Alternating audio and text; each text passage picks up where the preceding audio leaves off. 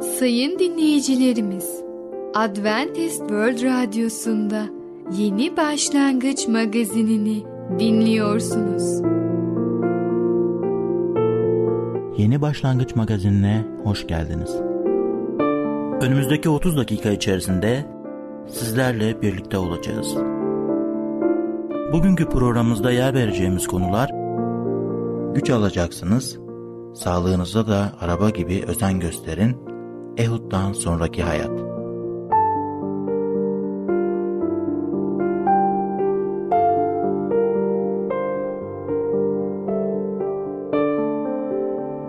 Adventist World Radyosu'nu dinliyorsunuz.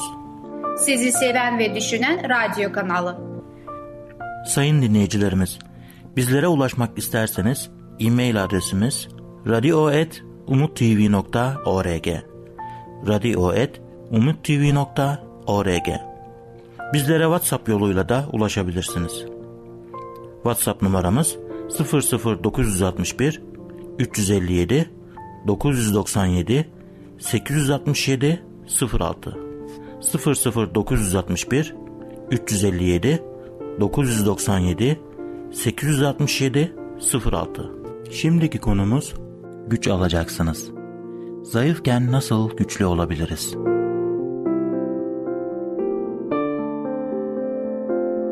Merhaba değerli dinleyicimiz. Başarılı Yaşam programına hoş geldiniz. Ben Tamer. Bugünkü konumuz güç alacaksınız. Biliyor musunuz insanlar hayatlarında planlar yapıyor. Böyle bir planlama annem de zamanında yapmış.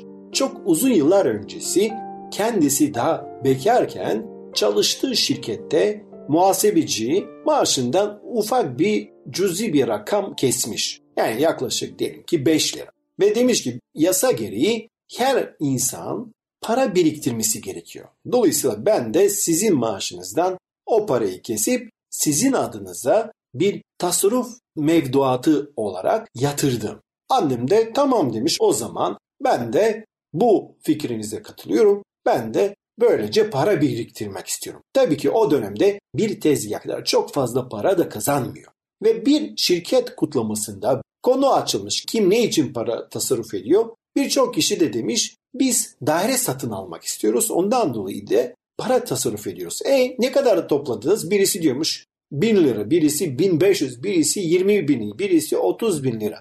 Ve o zaman anneme bakmışlar. Annem kendi rakamını söylemediği için ona sormuşlar. Peki sen niye yapıyorsun? Annem demiş ben de daire satın almak istiyorum. Ve ne kadar para biriktirdin? 5 lira demiş. Herkes gülmüş. Candan yürekten gülmüş. Herkes eğlenmeye başlamışlar. Demişler ki bu 5 lirayla sen hiç hayatta daire satın alamazsın. Ve zaman geçmiş, yıllar geçmiş. Annem evlenmiş, biz dünyaya gelmişiz ve günün birinde onu daire satın alma kurumundan çağırmışlar. Bakın sizin müracaatınız olmuş, paranız var mı diye sormuşlar. Annem demiş şöyle bir meblağ var. Onlar da demişler tamam bu meblağla olur ama çok az bir şey daha eklemeniz gerekiyor. Neyse 200-300 lira mesela. Ve istediğiniz daireyi seçin. Annem de hemen en büyük daireyi seçmiş. İnsanlar hemen ayağa kalkmışlar. Hayır olmaz siz yapamazsınız. Bu bir maaşla ödeyebileceğiniz bir daire değil. Vazgeçin. Yarın öbür gün gene yanımıza geleceksiniz ve diyeceksiniz ki ben bu daireyi maalesef satın aldım ama ödeyemiyorum. Lütfen bana bir yardım edin diye yalvaracaksınız. Ondan dolayı şimdiden biz bunları gördüğümüz için seni en iştenlikle iyi duygularla, iyi niyetten uyarmak istiyoruz. Hatanı yapmaman için lütfen en büyük daireyi, üç odalı daireyi seçme. Annem hayır demiş, inatlaşmış ve en büyük daireyi seçmiş. Onun adını yazmışlar, anlaşma yapılmış. Şu kadar para yatırsın, ondan sonraki rakamlar ise kalan kısmını ise taksit şeklinde ödeyip böylece daireyi tamamen satın alıp parasını da ödemiş olacak. Neyse zaman geçmiş ve annem öyle ve böyle Allah'ın yardımıyla kazandı paralarla ve ilave işler yapıp tarlada ve başka çiftçilik işleri o daireyi tamamen ödeyebilmiş. Ve sonra bütün şehir şaşıp kalmış. Nasıl bir insan bu kadar pahalı bir daireyi satın alabilmiş? Biliyor musunuz? Yüce Allah bize yardım etmek istiyor ama maalesef ve maalesef biz onu düşünmüyoruz. Bir ünlü kutsal kitap yorumcusu ve düşünürü şöyle diyor. Allah bizim hayatımızda birçok büyük işler ve mucizeler yapmak istiyor. Maalesef biz insanlar olarak sadece kendi gücümüzle yapacağımız işler planlıyoruz. Oysa Yüce Allah bize yardım etmeye hazır. Yeter ki biz büyük düşünüp ve büyük hayaller yapalım, büyük planlar yapalım. Tabii ki Allah'ın iradesine göre. Şimdi kutsal kitaba bakarsak Elçiler İşliği 1.8'de şöyle. Ama kutsal ruh üzerinize inince güç alacaksınız. Yarışilimde bütün Yahudiye ve Samarya'da ve dünyanın dört bucağında benim tanıklarım olacaksınız. Hayatımızda ne tür problemler veya sıkıntılar olmasına rağmen güç alacaksınız diyor kutsal kitap. Pavlus'a bakalım. Hayatında ne kadar kötülükler yaşadı ama hayatında ne kadar iyilikler de yaşadı. Ne kadar insanlar onun müjde paylaşması aracılığıyla kurtulmuş oldular. Bunu daha iyi anlamamız için tarihte bir yolculuk yapalım. Pavlus'un zamanında Roma İmparatorluğu'nun nüfusu neydi? Kaç kişi yaşıyorlar? Tabii ki yaklaşık olarak bilim adamları diyor 60 milyon kişi yaşıyordu. İsa Mesih göğe alındıktan sonra kaç kişi bir araya gelip dua ediyordu? Biliyoruz ki orada 120 imanlı kişi yaklaşık olarak dua ediyorlardı. 60 milyonluk bir devleti 120 kişiye bölersek o zaman bir öğrenciyi yaklaşık olarak 500 bin kişiye müjdeyi paylaşması gerekiyordu. Ve böyle olunca bir insan yarım milyon kişiye nasıl ulaşabilir? Hem de 2000 yıl öncesini anlatıyoruz. O zaman ne internet vardı, ne Facebook ve diğer sosyal medya araçları vardı. Ve bizim gözümüzde bu çok ama çok imkansız gibi görünüyor değil mi? Roma topluluğu neye benziyordu? Özellikleri nelerdi? Çok uzun bir cevap vermeyeceğim. Sadece bazı özelliklerini anlatacağım. Siz ise günümüzdeki topluluk ile paraleller yapın, yapabilirsiniz. Roma İmparatorluğu maddeci bir topluluktu. Askeri bir topluluğuydu. Böyle bir topluluk için güç ve kudret önemliydi ve buna saygı duyuluyordu. Askeri devleti olduğu için Afrika'nın ve Asya'nın birçok topraklarını almışlardı. Şiddetle ve savaşla almışlardı. Roma'da sosyal eşitsizlikler vardı. Bir tarafta çok zenginler vardı, diğer tarafta ise çok yoksullar da vardı. Yoksullar ancak dilenerek yaşayabiliyorlardı. Zevkler peşinde koşan bir Roma topluluğu vardı. Çılgınca eğlenen bir toplumdu. Hedoniz bir topluluğuydu. İçsel olarak sevgi özlemiyle yaşıyorlarmış. Gerçek sevgiyi onların tanrılarında olmadığı için o zaman zevkler peşinde koşuyorlarmış. Biz görüyoruz ki onlar çok kısa bir zamanda sadece 20-30 yıl içerisinde müjde Roma İmparatorluğu'nun bir ucundan diğer ucuna kadar yayılabildi. Ve herkesin İsa Mesih'ten haberi oldu. Herkes kurtarıcı ve Efendimiz olan İsa Mesih'i duymuş oldu ve böylece herkes bu konuda haberdar oldu. Demek ki Yüce Allah'ın yardımıyla her türlü görevler yerine getirilebilir. Hiçbir şekilde biz Allah'a olan güvenimizi bırakmayalım, umudumuzu ona bağlayalım. Değerli dinleyicimiz, bugün güç alacaksınız hakkında konuştuk. Bir sonraki programda tekrar görüşmek dileğiyle hoşça kalın. Programımızda az önce dinlediğimiz konu güç alacaksınız. Adventist World Radyosu'nu dinliyorsunuz. Sizi seven ve düşünen radyo kanalı. Sayın dinleyicilerimiz, bizlere ulaşmak isterseniz e-mail adresimiz radio.umutv.org radio.umutv.org Bizlere WhatsApp yoluyla da ulaşabilirsiniz. WhatsApp numaramız 00961 357 997 867 06 00961 357 997 867 06 Şimdiki konumuz sağlığınıza da araba gibi özen gösterin. Neden bedenimize özen göstermeliyiz? Merhaba sayın dinleyicimiz. Ben Fidan. Yeni başlangıç programımıza hoş geldiniz. Bugün sizinle birlikte sağlığınıza da arabanız gibi özen gösterin adlı konuyu öğreneceğiz. Öyleyse başlayalım. Sağlığınıza da arabanız gibi özen gösterin. Çocukluğumuzdan itibaren bedenimizin dışının temizliğine ilişkin pek çok şey duyar ve öğreniriz. Ama bedenimizin içinin temizliği hakkında pek az şey biliriz. Oysa dış görünüşümüzü büyük ölçüde iç organlarımızın durumu belirler.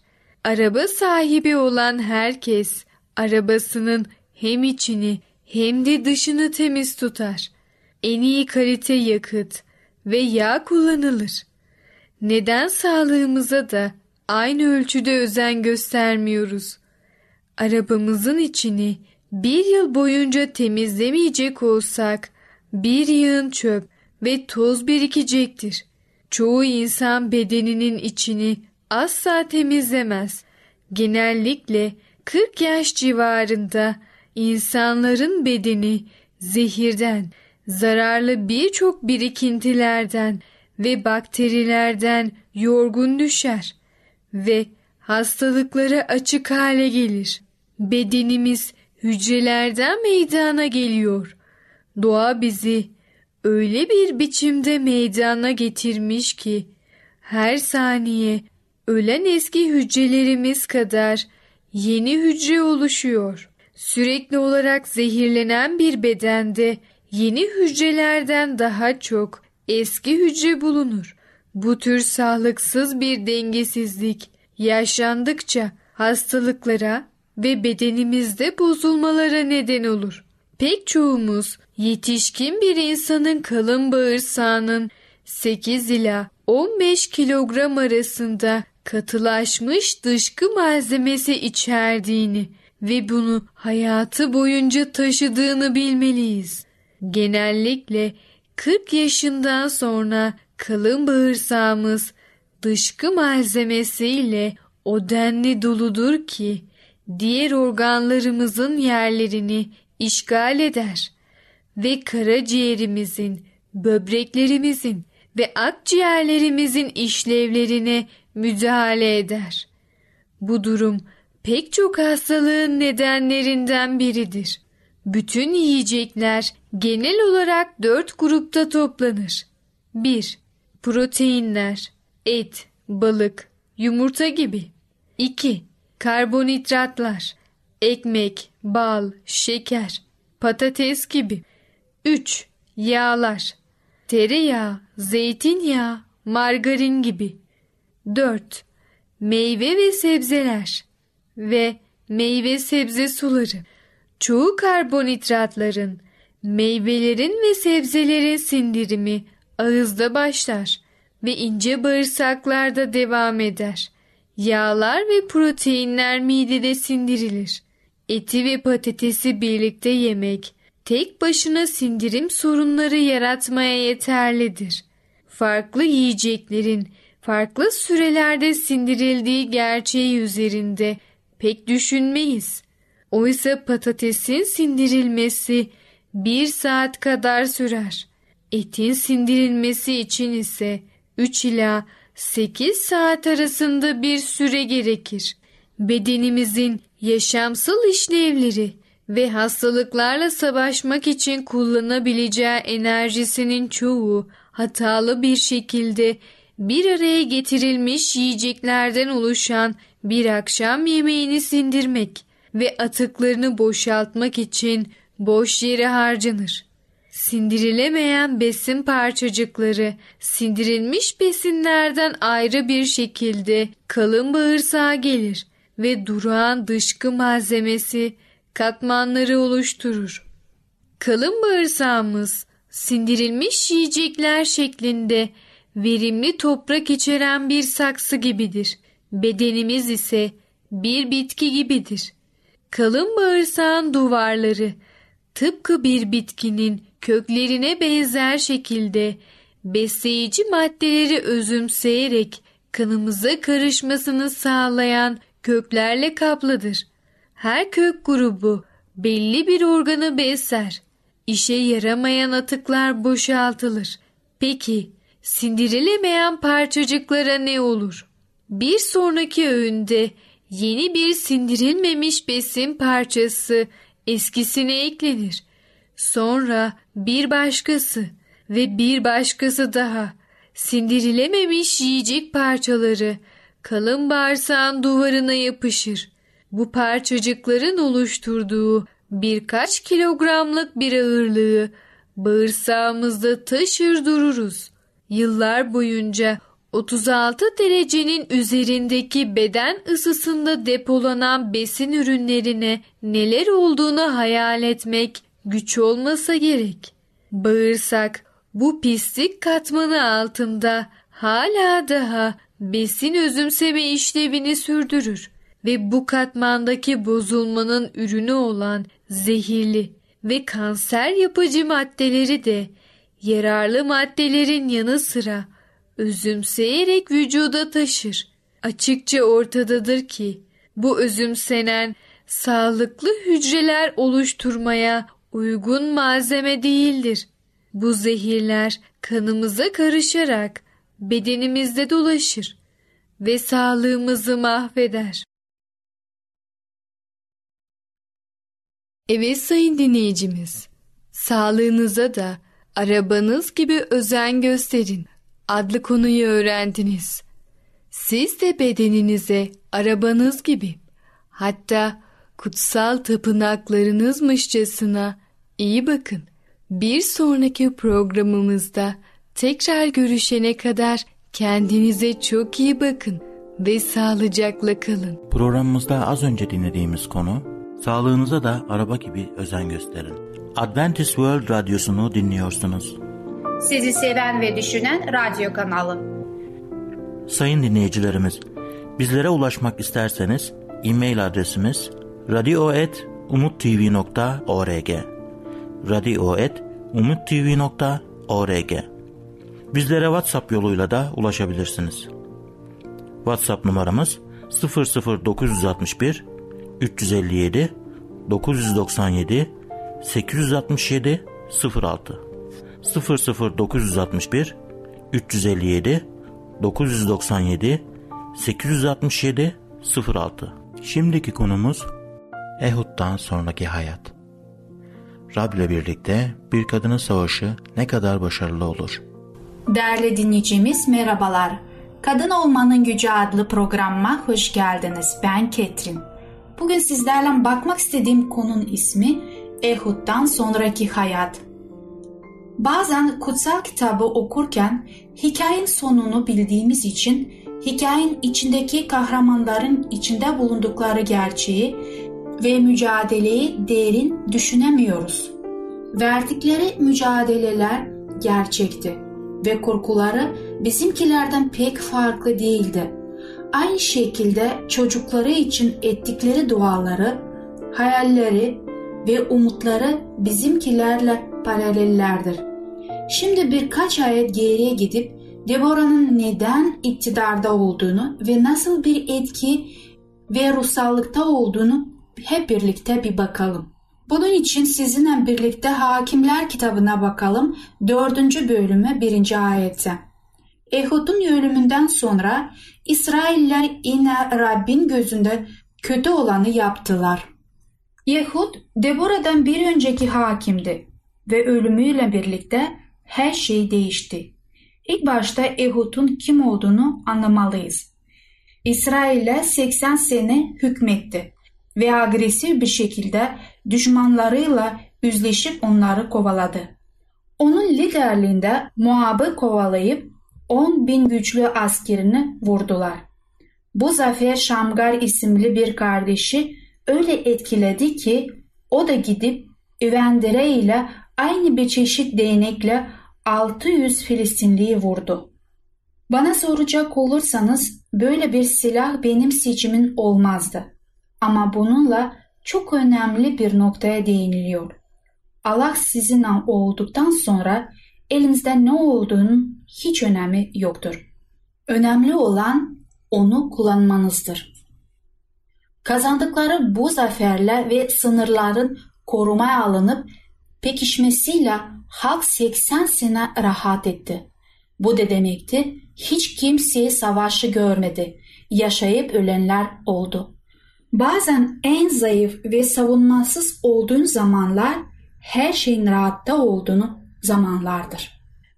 Düşmanları hala var olmasına karşın zamanla insanlar neredeyse 100 yıldır sefasını sürdükleri huzurun sebebini unuttular. Belki de ta en baştan başların neden belaya girdiğini unutmuşlardı. Yahut da Allah'larıyla hayatların nasıl yaşadıklarını umursamadığını düşündüler. Tanrı'nın artık işlere karışmadığını ve bundan sonrası kendilerin halledeceğini de düşünmüş olabilirler. Ne de olsa Tanrı'nın seçilmiş halkıydılar. Her ne olursa olsun onların tarafında olması gerekmez miydi? Eğer başları belaya girirse tabii ki bir üvendire yani sopa işleri yoluna koyardı. Sevgili hakimleri Yahud'un ölümünü Tanrı'nın yasaklanmış olduğu şeyleri yaparak onurlandırıldılar. Kutsal kitapta tekrar sözleri okuyoruz. Bu da İsrail halkının ilk itaatsizliği olmadığını vurguluyor. Sadece siyasetten doğru olmaya çalışan hassas ve müsadakar toplumumuzun yanlış kelimesini kötü bir kelime olduğunu yeni anlıyorum. Bu şu demek, doğru vardır ama birçoğu için ürkütücü bir düşüncedir. Çünkü toplumumuzun her şeyi cinayet dahil kişisel tercihi ve seçme hakkı çatısı altında toplanmıştır. Senin için doğru olan benim için yanlış olabilir ve aynı şekilde senin için yanlış olan benim için doğru olabilir. Birçok insanın aklının karışması olması hiç de şaşırtıcı değildir. Günümüzün toplumu her tarafa neyin yanlış olduğunu dair Tanrı'nın çok kesin görüşleri vardır ve karşılığını da ona göre vermiştir. Hakimler 4. bölümü 2. ve 3. ayetleri okumak istiyorum. Rab da İsraillileri Hasor'dan egemenlik süren Kenanlı kral Yave'nin eline teslim etti. Yave'nin Sisera adında bir ordu komutanı vardı. Haraşit Goyim'de yaşardı. 900 demir savaş arabasına sahip olan Yavin 20 yıldır İsrailleri acımasızca yüzüyordu. Bu yüzden İsrailler de Rab'be yakardılar. Rabbin cevabı ise Kenan kral Yavin'in İsrail halkının yenmesine izin vermesi oldu. Buradaki teslim etti dikkatinizi çekmek istiyorum. Teslim ettiği kelimesine dikkat edin. Bu demektir Rabbin müsamaha gösterdi yani. Yave'nin yenmesine izin verdiği anlamına gelir. Sanki bu aşağılamın yetmiyormuş gibi bir de kötüden daha kötü olan ve 900 demir savaş arabasına sahip Sisera isimli ordu komutanın eline verdi onları.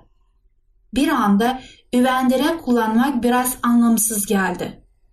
Zorluklar karşısında şaşkın dönmüş olan Tanrı'nın halkı birden yardım için tekrar ona yalvarıp yakarmaya başladılar. Doğrusunu söyleme gerekirse 20 yıl Allah'a alayışla ferat ettiler. Deborah'ya sıkıcı ve umutsuz bir atmosfer miras olarak kalmıştı. Kendine hiç iç açıcı olmayan ve hatta umutsuz vaka sayılabilecek bir durum üzerine birden yönetici hakim ve kadın peygamber olarak buldu. Tabii ki neden bu kadar ağırlığı bir kadının omuzların üzerine olduğu sorusu doğuyor.